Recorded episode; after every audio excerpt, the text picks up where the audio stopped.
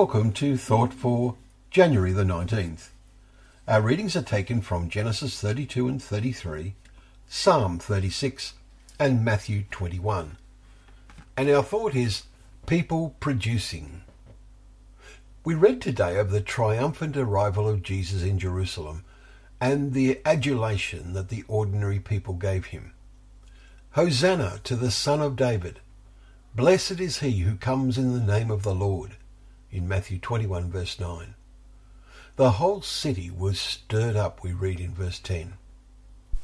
We pondered the comparison of this with his return to earth.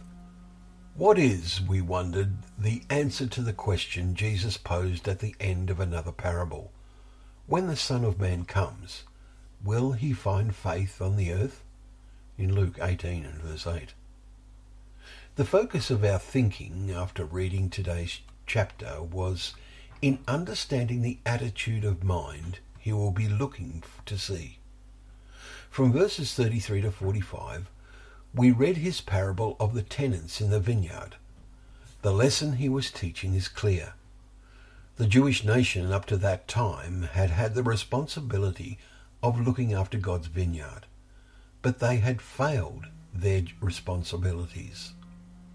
After listening to this parable, they perceived he was speaking about them. Verse 45.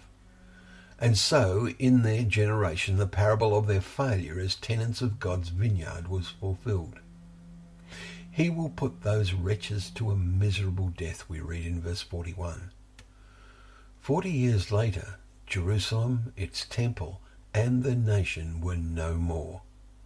But Jesus added, and let out the vineyard to other tenants who will give him the fruits. And so, after Jesus left the earth, his disciples set about fulfilling this.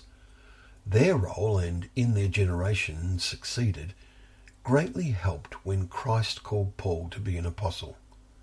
But most in the generations that followed fell into the same trap of self importance as the priests had done.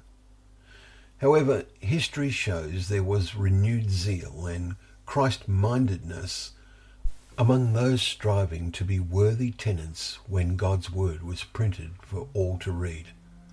But nowadays, are today's tenants in God's vineyard any better than those against whom Jesus told this parable? The kingdom is only for those people producing its fruits, we read in verse 43. The rest will be broken to pieces, verse 44, when he comes. It will be too late then to realize they have not kept the narrow way.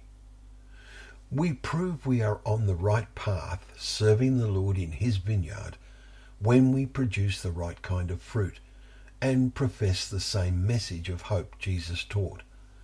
Also, show we have taken his character into our hearts and made it ours.